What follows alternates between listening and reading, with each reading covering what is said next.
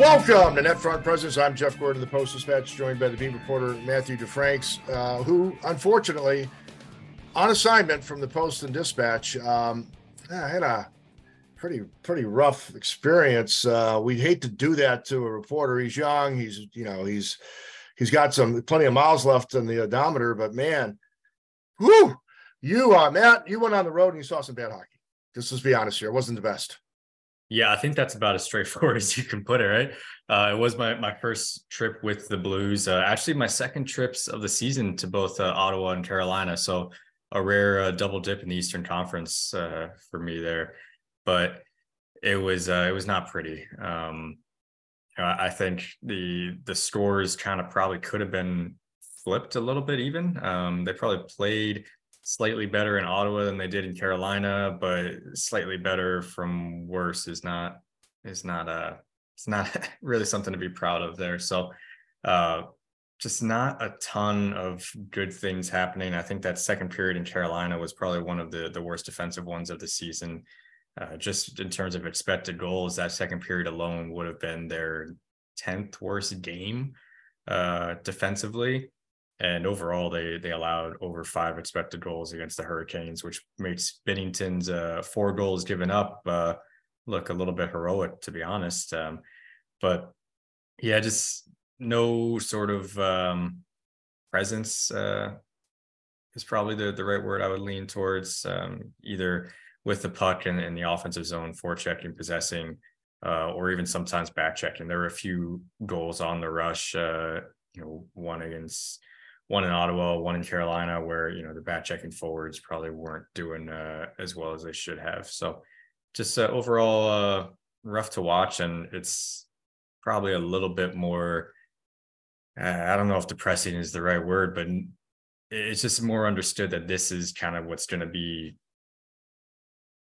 kind of the norm in the next two months. Uh, I mean, they're not going to be missing Saad and Buchnevich all the time, um, but it's uh, it's not going to be fun for these Blues, no. uh, especially after the trade deadline and uh, expecting a trade of Barbashev.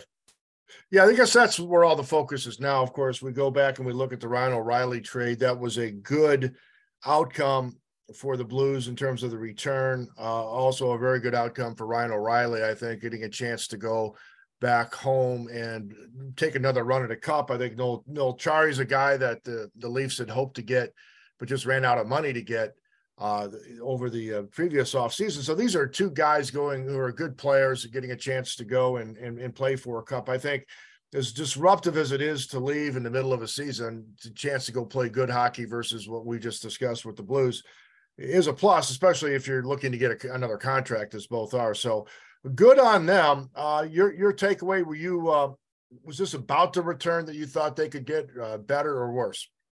I think it was a pretty good return. Yeah. Um, if you if you break it down into parts uh, that you know the trade can look like O'Reilly for a first, uh, Acciari for a third, uh, a second for retaining you know 3.75 million and then a couple AHL guys to to help fill the back end, right? Because you lose two forwards from the NHL roster, you bring up two forwards from the AHL roster, and you need to fill in the back there. So, uh, from that perspective, I, I think pretty good. And you know, you can kind of do the same thing with the Tarasenko trade too. You, you know, you get a first for Tarasenko, a, a third for Mikkola, and Hunter Skinner to fill in where uh, Tyler Tucker was in the AHL. So, uh, yeah, good good return, I think, and you know, I think it's uh, honestly probably been probably a positive for for Doug Armstrong to deal these guys earlier and beat other teams to the market. And you look at Chicago right now and what they're dealing with Patrick Kane and um, you know, obviously Jonathan Toews is not getting traded, but some of these teams are looking at assets and wondering if they will be able to get rid of them. And Doug Armstrong already knows that he has the pieces in hand for them. So that's uh, that's probably a positive. And and honestly, like you said, good for good for O'Reilly and Acciari uh, looking for new contracts. O'Reilly seems like he's coming to a, a great spot there in Toronto on that line with uh, Tavares and Marner had a hat trick the other night. Uh, you know, he's playing in Ontario, uh, closer to home, uh, in a contract year on a contender. So uh, good for him to be able to kind of have that opportunity to show his worth and and go chase another cup. And for Noel Acciari, looks like he's going to be pretty prominent on their penalty kill as a, as a right-handed center, uh, taking those draws and killing penalties like he did in in St. Louis. So, you know, it's uh it was something that you knew was was going to happen at some point once they did the Tarasenko trade. You could have kind of envisioned everyone else going, but it was still kind of uh kind of weird to to see it happen. Well, and devastating to the group. I mean, even though the group was prepared for it, um, this team was shrugged off the loss of Tarasenko easy, easily enough. But um, you know, the uh, the next trade left a mark, and uh, you know, just the all the things that he brings to the table. Um, you know, which does beg the question. We've seen some speculation about this, uh, Matt, that the uh, Blues could um, revisit Ryan because there's certainly not going to be any cap dollars in Toronto for for O'Reilly. I wouldn't expect. Um, and you don't know what his value looks like around the league monetarily. You know that there's value here. Doug Armstrong's talking about trying to do a fairly quick pivot with the group. There, there may be some dollars, um, depending on what else happens with the team. I guess I, I wouldn't completely rule out the fact that O'Reilly could boomerang back here if the price was right. Yeah, and then that's that's the biggest thing, right? Like the the price has to be right. They they should be in the market for a top six forward if they do intend on competing next season. Um, but is that a guy like Michael Bunting who uh, you know is coming off of a productive season in Toronto, um, or is it looking and he's you know a winger instead of a, a two way center like O'Reilly and um, do the dollars add up? Are there contracts they need to move out? What do they do on the back ends? Um, is that where the the dollars go to to fix the blue line? There's just a lot of questions, but if they do intend on being a contender next year, they need to fill some holes up there. I mean, if you look at their top six right now, you know Thomas, Kyrou, Buchnevich, Schenn, Saad, and he's probably best served on, on a contending team as a third liner guy.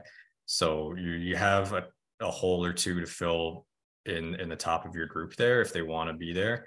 Um, so it, it, could make sense from that perspective, but you know the, the dollars have to make sense, and uh, I don't know if uh, what O'Reilly would be looking for at this stage. I mean, as we reviewed a few weeks ago, the comps for him are are very few, just because of his age, his uh, his pedigree as a cup winner, a Conn Smythe guy, his production being so low this year.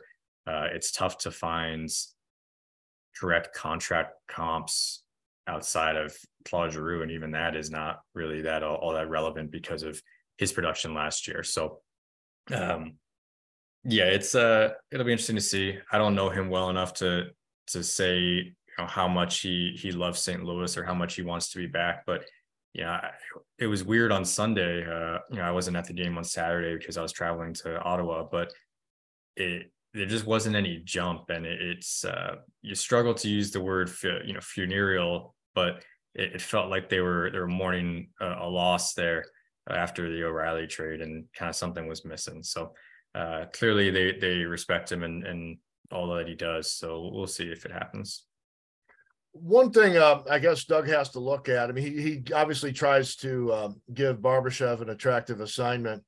Uh, doesn't work out great um, against the Canes. Uh, it was not a great game to showcase a, a player uh, or that line. But um, you also see a guy get banged around in a game, and you you wonder, you you know, teams are withholding guys. Teams are uh, are, are, concerned about injuries. Uh, the way Barbashev plays, I know Doug's trying to get the best price he can for him um, but there's risk every time Ivan plays too, right? I think you I think people by now know where where he is, how he stands in the marketplace, what he can do. Um, so it'll be interesting to see how they handle uh, him going forward. I mean, obviously he's your big chip left to play, a chance to add more assets, but he also plays the kind of game where you get in harm's way. Yeah, and I think you just look at that hit Sunday uh, in Ottawa, the the Austin Watson one in the corner um, just gets dumped right into the boards and doesn't really look that pretty, right? And let's see the schedule right now: one, two, three. There's four games left until the trade deadline. Um, one, one tonight. So I, I don't know how much uh, holding him out will hurt his value. Um, obviously, you're worried about injuries. Uh, I don't think that holding out Gavrikov and Chychrun has hurt their, their value much at all. Um, but given the way Barbashev plays, uh, probably more more prone to be injured. Um, and you know, I think the other part is uh, you still want you still want uh, Thomas and Kyrou to to be playing well, and do you want to just give them Brayden Schenn and have them take on the the toughest assignments every single night, have no real depth behind them, or do you want to at least keep them in the lineup for for four more games, give them something to work with, and see where they can go from there? Uh, just because you know, the season as a whole isn't going anywhere, but you still want to see development of guys, right? And uh, you don't want to put them in really tough positions uh, to succeed. So it'll be interesting. Yeah, they definitely have to pick up their their their last effort wasn't maybe not not not the best, but yeah, uh, minus three is not not what you want. so you're uh one of the interesting things that JT wrote about this um the uh, issue of you definitely if you're Doug Armstrong uh needing to clear out uh more cap. We've talked again and again about needing to realign the defensive core. Now you're seeing uh, more scuttlebutt among with the Elliotte Friedmans and the Pierre LeBruns of the world that guys like Torey Krug and Colton Parayko are, you know, hearing the names are being uh, thrust into circulation. Maybe it's just pure speculation, but here are two guys with contracts with uh, where they can control um, their situation. Uh, got some money coming, got some years coming. Uh, both guys have some value. Um, but if you're going to realign your defensive core, you're going to have to make some changes. So uh, it'll be interesting. I don't know that anything can be done ahead of the trade deadline because it's so complicated to move guys with term and money. But uh, it seems like these are two guys in particular to keep an eye on ahead of the draft, if not uh, at the trade deadline. Yeah, I mean, if if they want to even revamp the the forward group um, and add a big name player there, they're going to have to move out salary on the back ends. Uh, there's not really much you could do about the the front end. Uh, uh, uh, maybe not that you want to do because you you're missing so many uh, top end stores there, anyways. But the back end, uh, Leddy, Krug, Parayko, Faulk. I mean, we know these all all these guys have have trade protection, so it'll be up to them where they want to go, if they want to go, um, and when they want to go, essentially. So I think you are right. I mean, if it is something that happens. Uh, the summer feels like a, a more appropriate time after some teams uh, know know what they did in the playoffs, uh, know what holes they need to fill, uh, know which contracts they have off the books, and and that they are off the books in the summer. Because uh, these are this is a lot of money, as you said, right? And I don't know. Uh, you know, we always think about players waiving no trade clauses and it's like oh maybe they want to go back home and maybe that's right i mean uh, does Parayko want to go to Alberta and, and go into Edmonton? Does Krug see what the Red Wings are doing and maybe Michigan, uh, you know, in, in, Detroit wants to go back there? Or you know, we've seen guys waive to go to play with uh, players they know and friends. I mean, we can look at Tarasenko in New York. Uh, you know, Patric Hornqvist waived a few years ago to go down to Florida. Um, you know, the weather and the the project the trajectory of the team probably uh, attracted him there. So I think there are ways where you can see players waiving a, a no trade, but you know, ultimately it, it will be up to them, uh, which kind of puts uh, Doug Armstrong in a little bit of a bind. Yeah, I mean, there's a lot of chit chat about um, Timo Meier, and understandably so. They're uh, but this is a deal. It's a complicated deal. They've got a the Sharks if they're going to do something, they you know, need to do it. Um, he's got this giant qualifying offer issue for next season at, at 10 million. So any team acquiring him and looking to keep him, they're going to want to um, try to figure out what that next contract looks like. Uh, it seemed like this is a guy that would move ahead of the deadline, um, but it is complicated. And then so just looking at his case first, I mean, obviously now Doug Armstrong's got assets to trade, so uh, he doesn't have the cap space, a, a, ton of it. Although the front end issue isn't as severe as the back end on Meier, he has to worry about the future cap. So, do you think you know what do you what, how would you handicap the potential of them making a deal for a guy like Meier and then committing the dollars to him that would have to exceed, I think, uh, by a fair amount what he's committed to Kyrou and Thomas? Yeah, and uh, I, I think the Blues have the the capital to to do it. Um, they have, if they choose, uh, they they have the picks and they have you know a prospect or two that you know, maybe the Sharks would want. Um, from what I understand, it's it's a they asked as a first uh, an A prospect and a B prospect. So the Blues obviously have three first round picks. Uh, if I'm San Jose, I'm asking for that for their own, right? For the Blues pick that's going to be in the top 10. Uh, I don't know if if Doug Armstrong would give that up, but that certainly has to be the ask from the Sharks if they're doing uh, you know any sort of haggling, right? Uh, as far as prospects, so you know the Blues have those three guys, uh, Bolduc, Neighbours, and I don't think Neighbours probably falls into that A category. Uh, a shame that he he got hurt and is going to miss all this time that he caught, probably could have got a, a, lot more NHL playing time, NHL experience. Uh, I know different teams have different thoughts on Bolduc. Um, you know, obviously even Team Canada has different thoughts on him. Uh, you know, not making the World Juniors, but tearing up the Quebec League, and uh, I don't know if San Jose would would want him. Um, so you're looking at including Snuggerud uh, first, and you know, a bit, I know San Jose needs some help on on D. They don't have a lot of uh, young defenseman prospects in their pipeline, and does Scott Perunovich make sense there, even with the injuries? Um, I think they want maybe a little one, someone more more uh, ready for the NHL than than Perunovich is, but that's just a sample of what a package could look like, right? A, first round pick, Snuggerud, Perunovich. Uh, you know, if they don't want Perunovich, maybe you're looking at adding uh, another pick, or you know, if, if, you're including one of your later firsts this year, maybe you have to up the content elsewhere. So, you know, just that's just on the the trade side, right? And the contract side, as you mentioned, is uh, is the big thing. Ten million dollar qualifying offer. You know, it, it doesn't mean that the Blues have to have to pay him 10 million. They can sign him to an extension um, that's with an AAV below that. But if you're Meier, there's nothing from stopping you um, by saying, I'll, I'll take my one year, $10 million qualifying offer. Uh, I'll go to uh, unrestricted free agency and, uh, and I'll, I'll hit the open market then.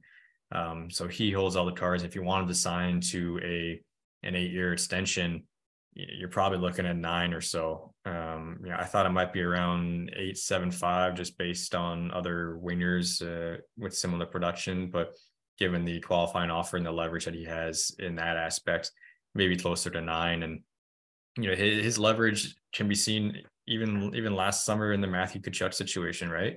Uh, he was probably just going to sign his QO and walk. Uh, and Calgary said, "Well, we might as well trade you while we can," and uh, and that's why he ended up in in Florida, and you know maybe that's why Timo Meier is going to end up somewhere else. But in order for the Blues to to do all that, uh, you have to clear cap space, right? And if you're going to include a salary dump to San Jose, do you have to include compensation for that salary dump as well? So maybe you're looking at first Snuggerud, Perunovich, a salary dump, and then a pick to take on that that salary. So it's a bid package plus the contract.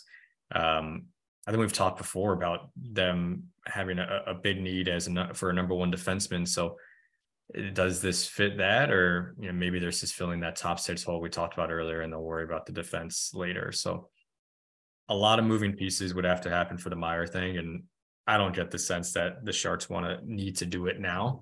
Uh, if they want, they could say, "All right, we'll sign you to a qualifying offer and do this again in the summer or in the next deadline." Um, it, it, I think their their timing is probably better now, but it's not something that needs to be done right now. And that segues to the uh, the Chychrun question. Um, he's oft discussed. Uh, we're we're all in agreement that we're not sure he's a you know he's he's your number one defenseman, but his age is attractive. His uh, immediate um, cap hit and the fact he's under he's got a little bit of term left is attractive. Uh, there's potential for him to grow certainly offers an offensive uh, component, but you, what you really want is somebody who can play the big minutes, the tough minutes.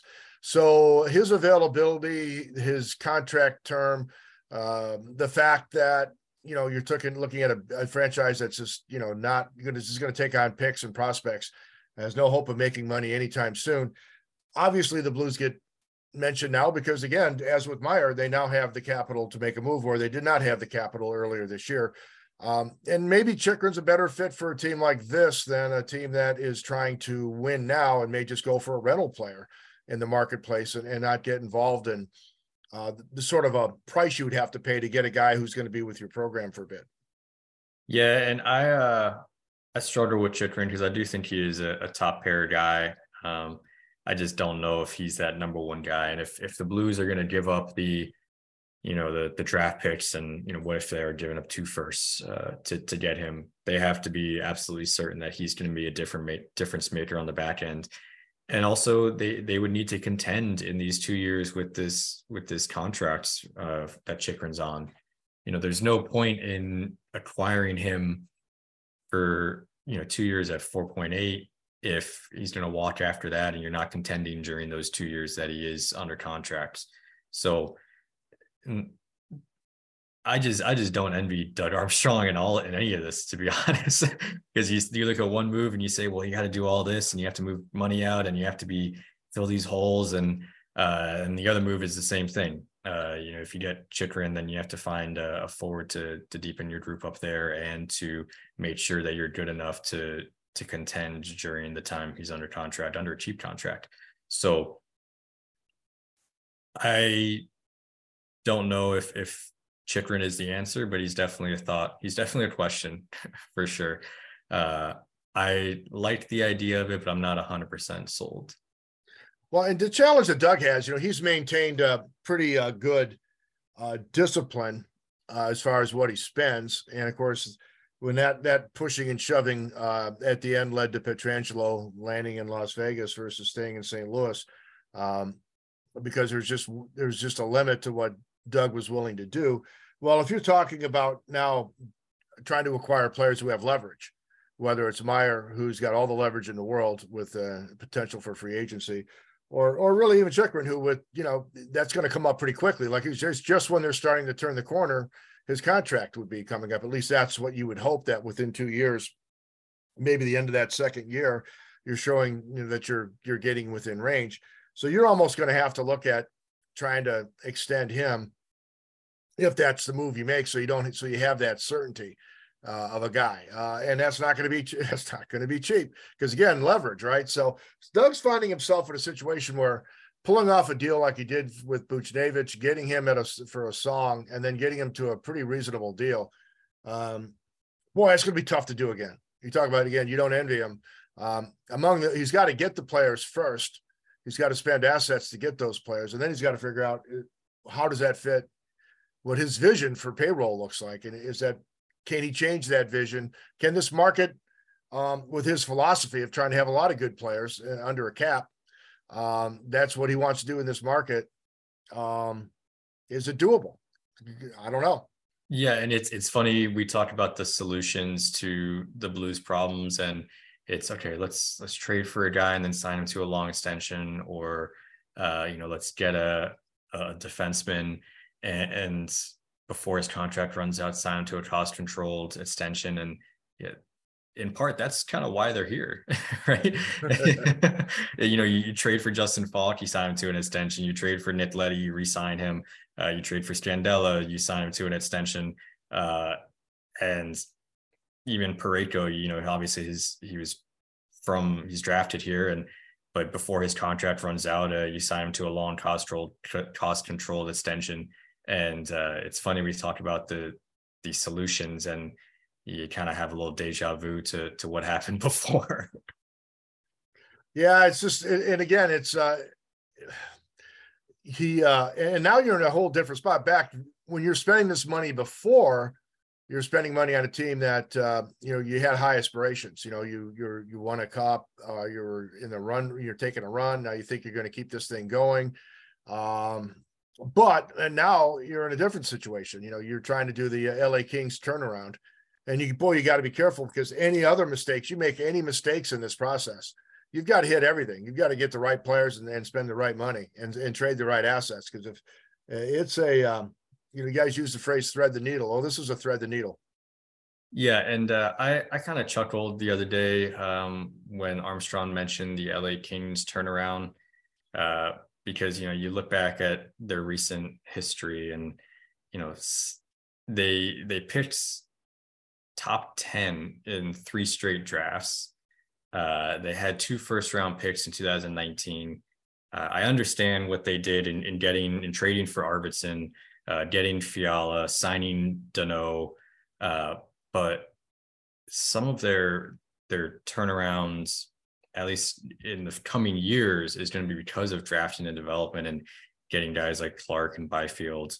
Uh, so like that helps them in the future. I'm not, you know, I understand it doesn't help them uh, a ton this season, but it's still it was still fun to to hear you know an LA Kings type turnaround when what they did was they drafted high in the draft. They kept on they, held on to their first for a few years and then they made their moves with the Arvidsson, Fiala, Danault.